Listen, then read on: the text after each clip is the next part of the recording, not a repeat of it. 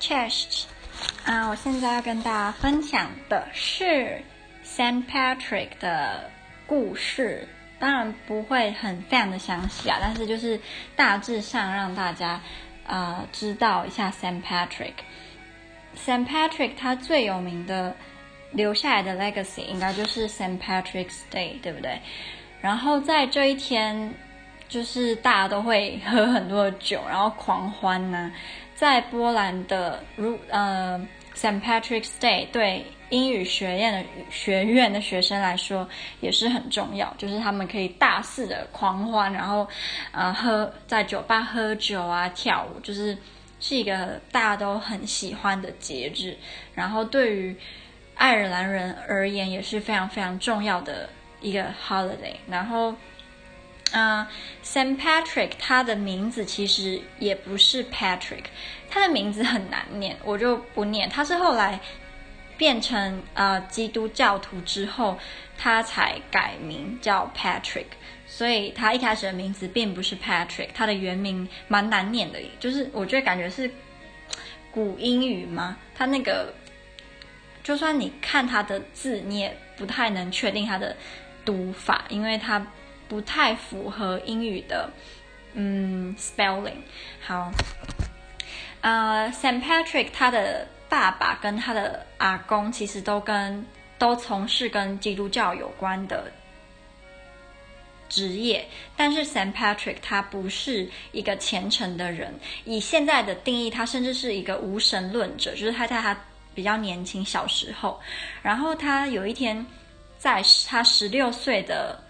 某一天，他在森林里也不知道在干嘛，他就在做自己的事情，他突然就被海盗抓走了，然后就被海盗抓到爱尔兰。那被抓到爱尔兰之后呢，他就被卖，因为那时候的爱尔兰是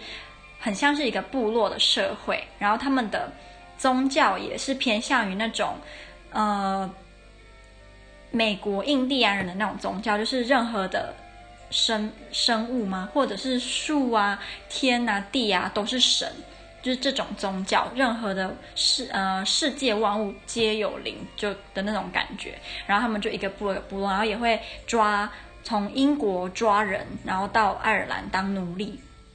然后Saint Patrick 他那时候就被拍卖，他就被卖掉。他那时候被卖掉的时候，他就跟那个他的主人讲说可不可以把他放回去，就是拜托，他就求他，可是当然就不行啦。所以他就在爱尔兰当了6年的奴隶。那在这6年当中，他是一个牧羊人，所以他每天就是在牧羊，然后他的生活很辛苦，毕竟是奴隶嘛，所以常常就是吃也吃不饱，穿也穿不暖，然后甚至有时候都衣不蔽体的，因为他们那时候就是部落生活，也大家也不会太在意这些。然后他就在这种很难受的日子当中，因为那时候的英国是 Roman British， 就所以那时候是罗马人在治理英国的那个时期，然后他那时候的英国算是蛮富强的，所以他其实算是第一次受这么大的苦吧。然后他就在这个受苦的当中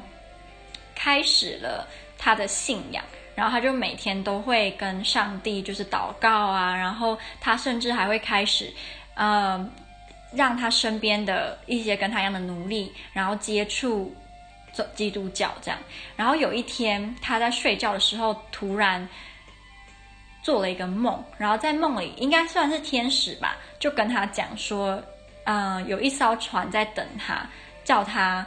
就是要回家了这样。然后他那时候那艘船的位置是在大概200公里之外，然后他知道那个地方是没有人的，然后应该是个很荒凉，依常理而言是不可能有船有港口，可是他还是很相信那个声音，所以他一做完那个梦，他一起床就立马跑，开始跑都没有停，跑了好多天就到了那个港口。那果然就有一艘船在那一边，他那时候就跟船长说他要回家，可是船长一开始不同意，就是有点类似在辱骂他吧，说你怎么可能可以跟我们一起回去，你以为是谁啊等等等。可是后来他还是用了他的方法说服了船长，让他上船之后回到英国。他回到英国之后过得很开心，就跟在爱尔兰当奴隶的时候很不一样。然后他在英国的时候就是更积极的接触基督教，甚至跟一些主教的关系也蛮好的。然后有一天他在睡觉的时候，他又做了一个梦，然后在梦里应该是天使的人就拿了一堆信，然后就拿了一封信给 Saint Patrick，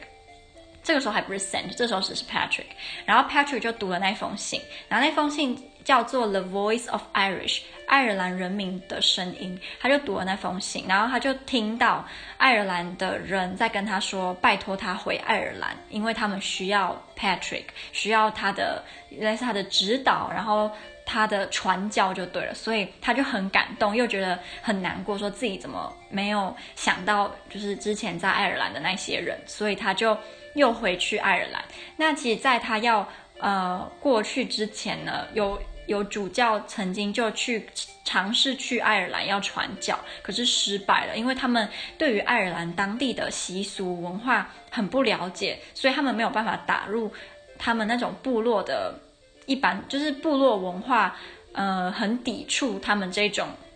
人，就觉得你们是不是觉得你们比我们高级，你们是不是觉得我们是没有受过教育怎么样，所以他们那些主教就是很失败，就是在于在爱尔兰传教这个事情上面。然后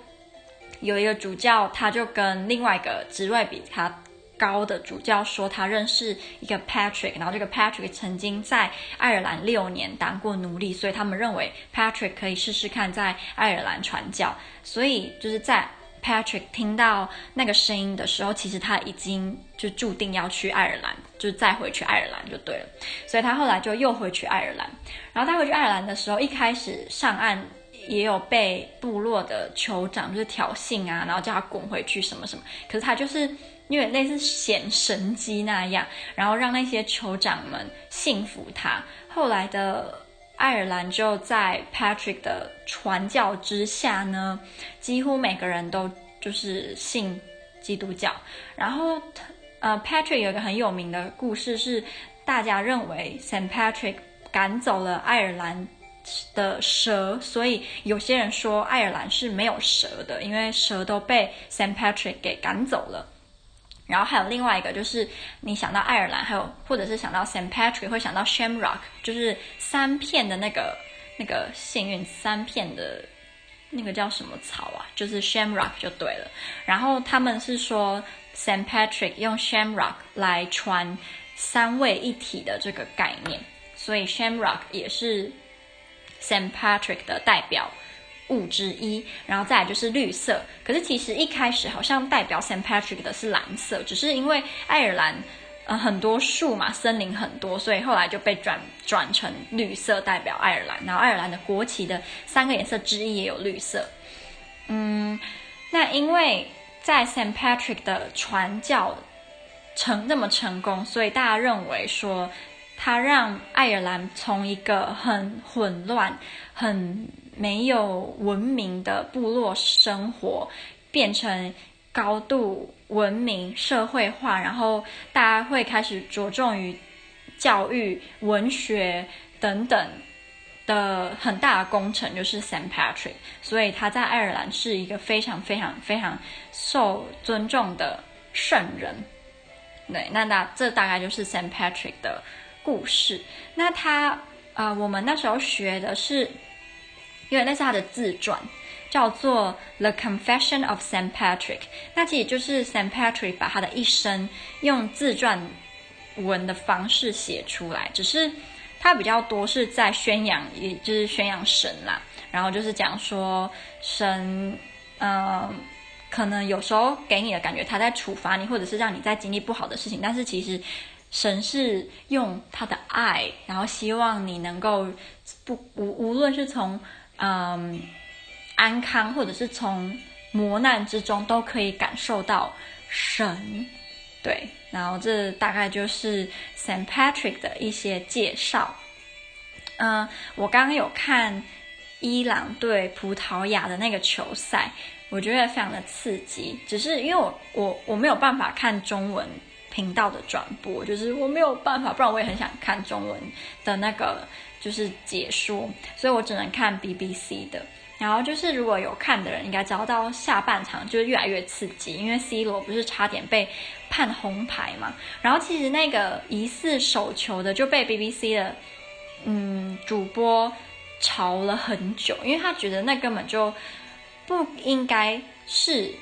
被认为犯规，就是C 罗的那个打脸的动作，他们觉得就是很明显就不是故意的，然后他自己也完全你就看很明显，就是那是一个非常自然的动作，然后他也不是真的要打你什么的，所以他们就觉得说如果这个有被罚牌的话就是一个 joke， 然后就是他不是被罚黄牌嘛，他们说如果他被罚红牌的话这件事情一定会就是上各大头条，因为实在是太扯。然后他们第二潮的就是那时候在好像是伊朗要进球的时候，他们说葡萄牙的球员手球那个部分，然后被罚那个就是12码的罚球嘛，他们也觉得那个很夸张，就是在判就是有没有手球之前，就是那些伊朗球员就围到裁判身边嘛，然后一直讲说要看那个就是荧幕什么的，其实可是裁判好像一直都不要，然后那时候那主播就讲说就是你就看一下会怎样，就比起你们一群人在那边吵，你赶快去看个几秒就解决这件事情不是很好吗？干嘛还要就是跟他们在那边吵？可是那个裁判就是一直不要，就不知道在傲娇什么，可是后来还是去看了。然后那两个主播也觉得那个禁区内的手球是就是也是很不需要被判罚，因为那也是一个很自然的举动，就是他们就说如果今天你罚了那个手球，那以后他们就是手都要就是什么藏在袖子里面不要露出来，不然怎么放都有可能就是被判手球，就还是被判。然后两个主播就很傻眼，所以我觉得有时候就是听，因为以前在台湾4年前的时候都是看台湾的转播，所以都是中文的，我干嘛每次折磨自己去听英文的？但是现在是没办法，我觉得英文的主播吵起人来也是